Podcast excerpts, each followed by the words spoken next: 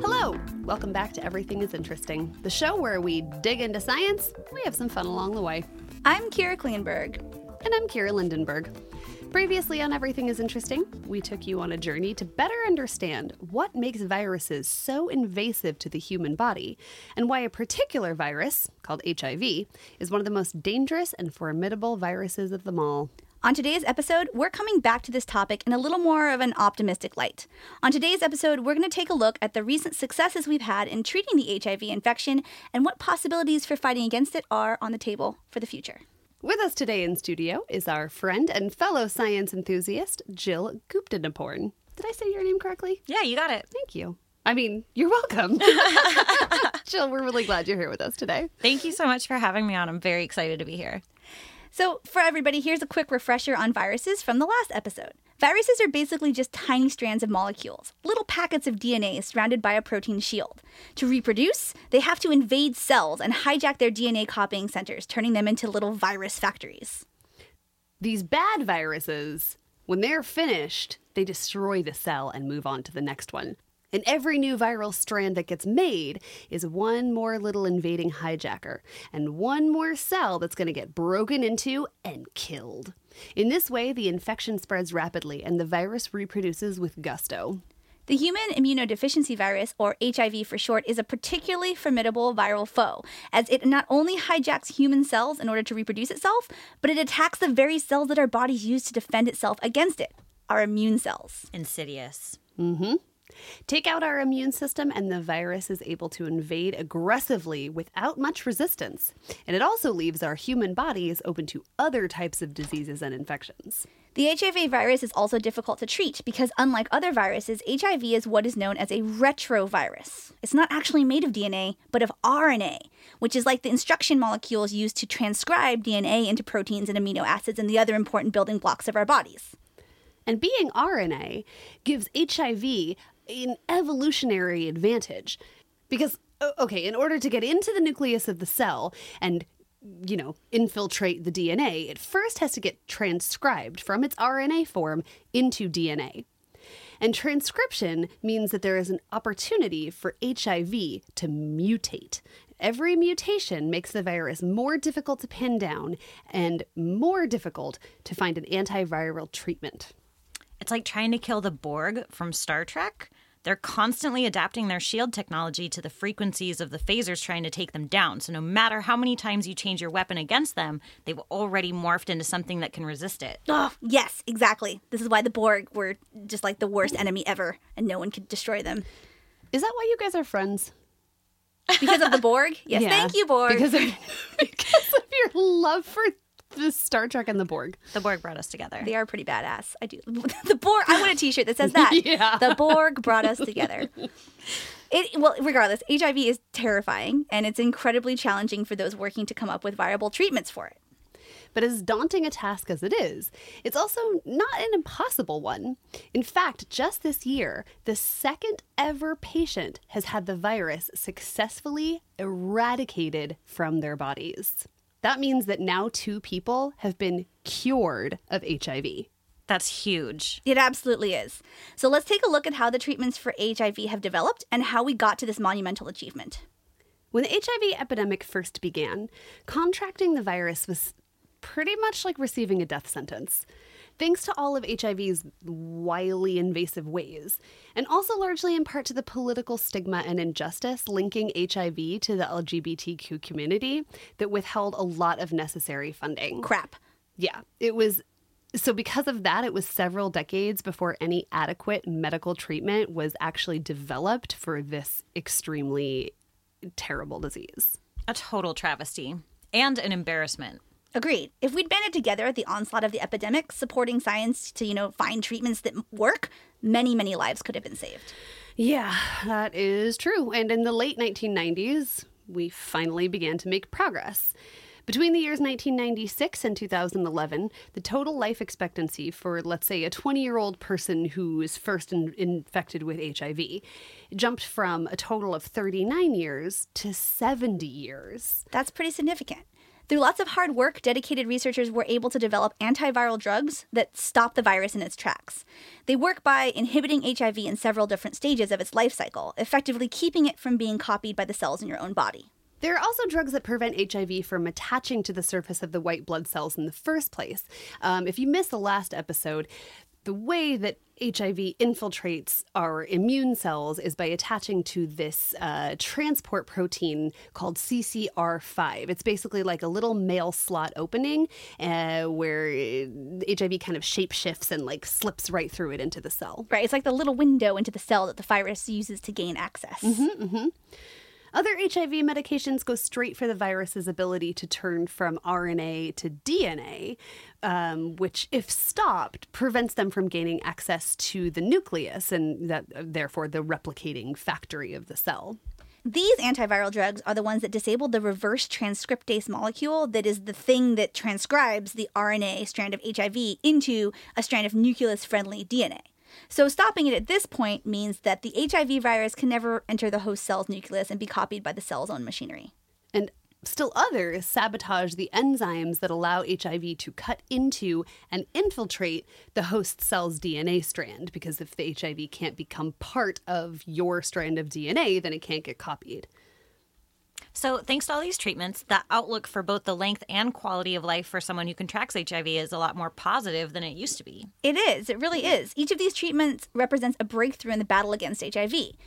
But a treatment is still not the same as a cure.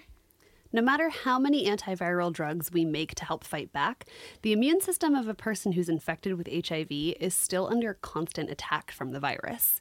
While the treatments we have mitigate the destruction HIV is able to cause over time, they still aren't as good as just being able to, like, knock the virus out completely. Right. It's like being under siege versus winning the war. Treatments are like the weapons that keep the invading army from completely destroying the castle, but a cure would be eradicating the invaders completely. Yeah. Yeah. And on top of that, even a well defended siege can't necessarily last forever. You know, even if they're diligent about medications and do everything else right, some people who have the HIV infection will still end up contracting full blown AIDS, which is the point where the helper T cell count in their blood is so low that the immune system can't effectively fight off even the most common diseases like the flu, meaning that their body is so immune deficient that it is just left wide open for a myriad of other pathogens. So the search for a way to cure HIV continues. And in the last 10 years or so, there have been two significant breakthroughs. One sunny and unsuspecting day in 2007, a doctor in Berlin stumbled upon a cure that was able to eradicate HIV completely from his patient's body. Except the hitch was that cure would only work for that one specific person. That person was Timothy Ray Brown. Diagnosed with HIV in 1995, he had been on a steady stream of antiretroviral drugs for over a decade. Then, in an upsetting twist for Brown, he was diagnosed with another deadly disease acute myeloid leukemia. This is a type of cancer that specifically affects disease fighting white blood cells, which, as you remember, he already doesn't have a lot of. Was the cancer a side effect of having HIV? I mean, he had been on the antiretroviral drugs for a decade before he even found out he had cancer. Are they related? They don't think so. The doctors are, are pretty sure there's no correlation between the HIV infection uh, or the, its treatment and the myeloid leukemia development. To fight this new disease, he and his team of doctors decided to try a pretty brutal treatment. They would knock out his entire immune system, essentially destroying it. And then they would attempt to rebuild it using donated stem cells. Sounds risky. Oh yeah, it certainly is. If something were to go wrong, like the stem cells didn't take hold or and begin to rebuild his immune system, then the treatment could also mean a complete death sentence for Brown. But he decided to take the risk. And as it turns out, taking this risk is what saved his life, not only from the leukemia, but also from HIV. It is pretty incredible. So, as we've discussed, the most insidious thing about the human immunodeficiency virus is that it hijacks the body's own immune system and uses it kind of like a weapon. So, in the case of Tim Brown, the Berlin patient, by trying to get rid of the leukemia by knocking out his immune system, his doctors also found a way to destroy the primary weapon of HIV. So, how did they do it?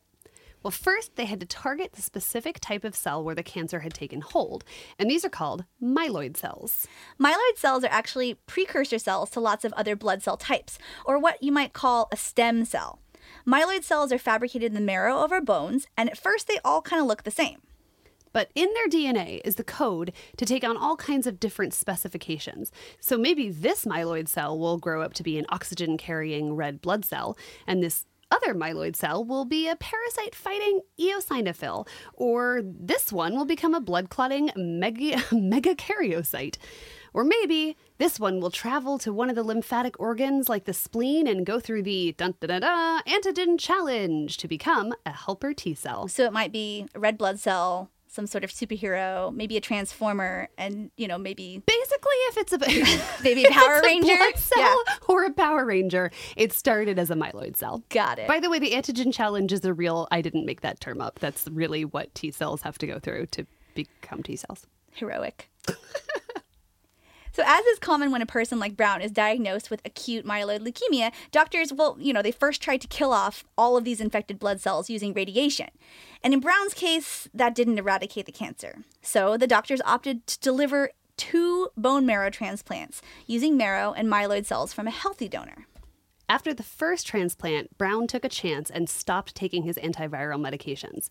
Typically, this would allow HIV to get back to replicating, and within a few weeks, the virus would be found all over the body again. But miraculously, that did not happen in Tim's case. The virus was seemingly gone from his body. How did that happen? I mean, they didn't knock out every single one of Tim Brown's immune cells with the radiation because that didn't work and he would have died. Yeah, you can't live without. If you have zero immune cells, you're dead. Yeah.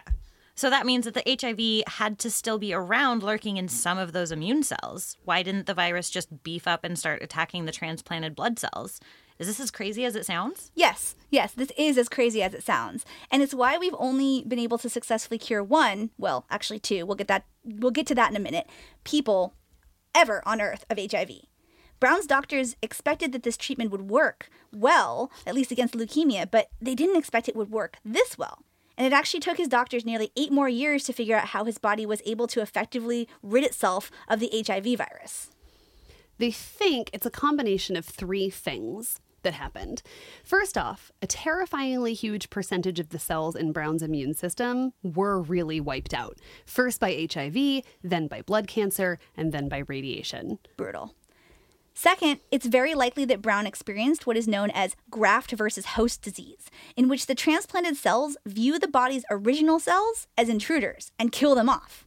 Usually, this is not a very great medical issue to have to have, but when your original immune cells happen to be infected with the human immunodeficiency virus, well, this is kind of a nice scenario. It's kind of crazy, isn't it? I mean, usually if you get a transplanted liver, you don't want it to attack you, but in this case, it like worked in his Advantage. Yeah. Third, Brown's oncologist, Gero Hütter, took an experimental step when treating his leukemia. Hütter found blood from a donor who had a rare genetic mutation that, in essence, made that donor immune to HIV. Wait, you can be immune to HIV? Well, as much as you can be, and only if you have this specific mutation.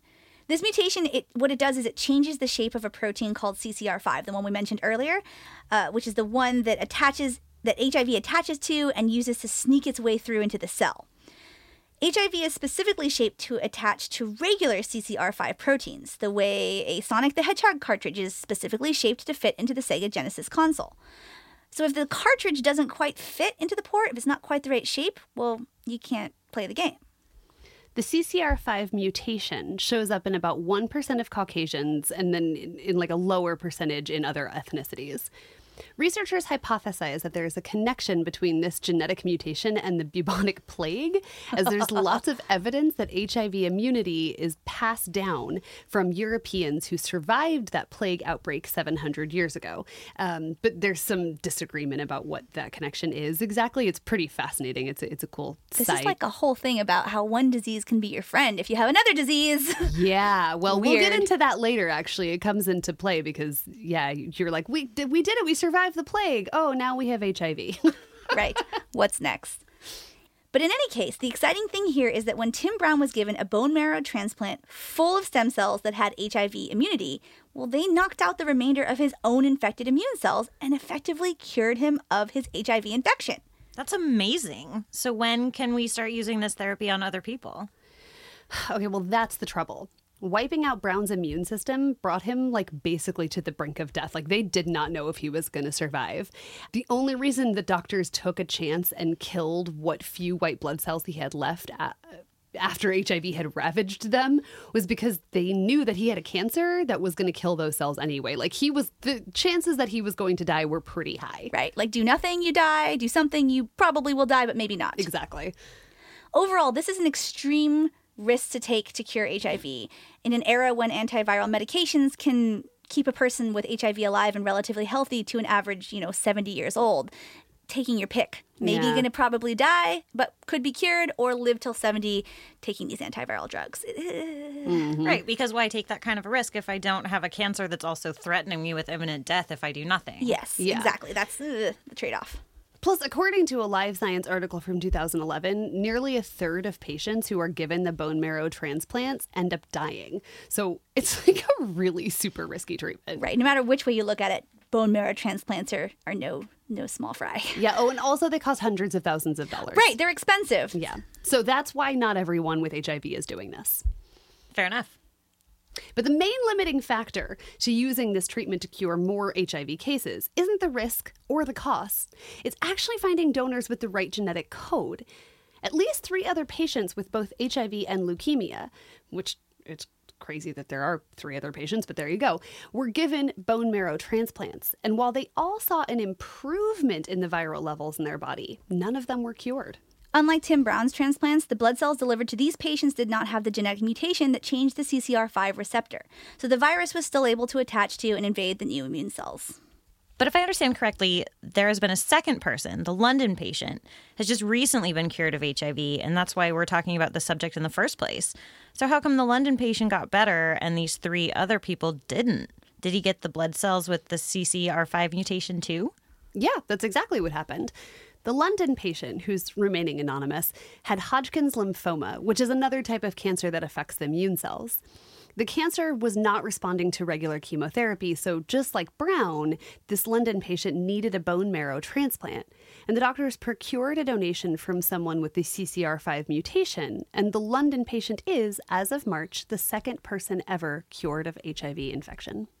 While this is great, it's definitely not the end game we want, because it's not really an effective cure if you also have to develop a deadly cancer in order for this cure to work. And there's still like much work and science to be done if we're going to find a reasonable way to combat and eradicate HIV. Well, what about working towards immunity? I heard that through gene editing, we might eventually be able to give birth to babies that are just immune to the virus.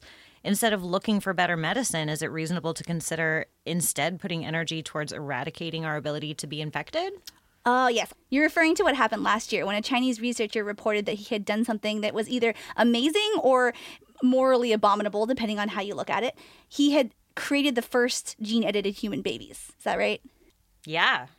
Using the biotechnology CRISPR, uh, this researcher manipulated the DNA of twin embryos so that, among other things, they were immune to the human immunodeficiency virus. And just to make things more interesting, he used egg cells from a healthy mother and sperm cells from a man who tested positive for HIV infection. CRISPR itself is actually a short strand of DNA we harvest from bacteria. It was invented by evolution for the purpose of locating and snipping out viruses that have infiltrated host DNA. This tiny warrior is equipped with DNA scissors. That's really true, as well as a key that only fits into one lock. The particular sequence of DNA base pairs that demarcate the beginning of a virus. Regardless of how you feel about gene editing as like an ethical issue, what we humans have been able to do with CRISPR is like objectively pretty cool. We figured out how to isolate this little DNA snippet and change the shape of the key that it's holding to pretty much whatever we want. So, this researcher changed the CRISPR key to fit into the human gene that codes for that CCR5 protein. You know, that little carrier protein on the surface of our immune cells that the HIV shimmies through like a shapeshifter. And voila, no CCR5 protein and no way for HIV to enter our immune cells. There's a lot of implications to knocking this gene out, though. The CCR5 protein, it shows up in other cells as well. Um, one notable place is that it shows up on cortical neurons of a person who has recently had a stroke. And in fact, recent research has pointed towards the idea that knocking out the CCR5 proteins from those neurons allows stroke patients to recover their motor control and their cognitive abilities much faster.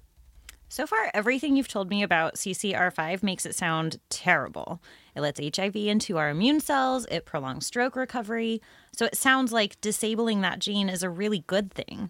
Well, the point is not that CCR5 is bad. The point is that it clearly has more than one function in the body. So, those that hang out on the surface of our T helper immune cells don't just exist to let HIV in the door. They also have these other very important jobs of doing things like receiving hormonal messages sent by other cells.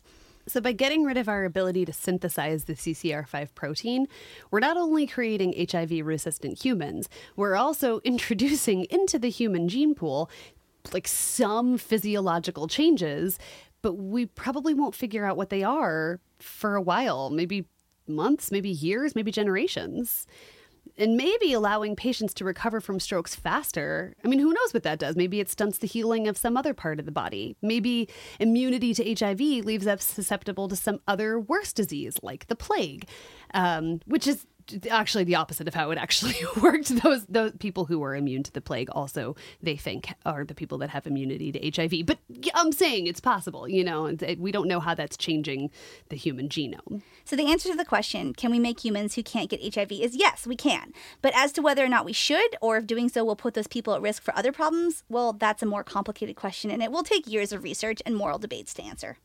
Does that answer your question? Oh, totally. keep going. At least we're getting somewhere, though. I'm glad we can finish up with our two parter about HIV with something that's like a positive note. Yep, the more resources we pour into research and the more we support science, the better chances we have of finding solutions for diseases like HIV that are so deadly. Jill, thank you so much for being with us today for this conversation. Thank you so much for having me. I had a really good time. We hope all of you out there listening were able to learn something new and enjoy yourselves along the way. We are ever grateful to you guys for tuning in and for loving science. Everything is Interesting is brought to you by a collaboration between X Ray FM and Science Project, the Portland based nonprofit helping to spread enthusiasm for science. You can find this and all of our episodes at our website, everythingisinteresting.org, on the X Ray Podcast Network, xraypod.com, and as a subscribable show on iTunes, Google Play, or wherever you get your podcasts. As always, thank you to our magnificent production team, Amalia Boyles and Jenny Alpa our behind the scenes wizards who turn our science ramblings into what you hear today something with less rambling. Less rambling. Maybe. Until next time, I'm Kira Kleinberg. And I'm Kira Lindenberg. We will see you next episode of Everything's Interesting right here on X Ray FM, where radio and science is yours.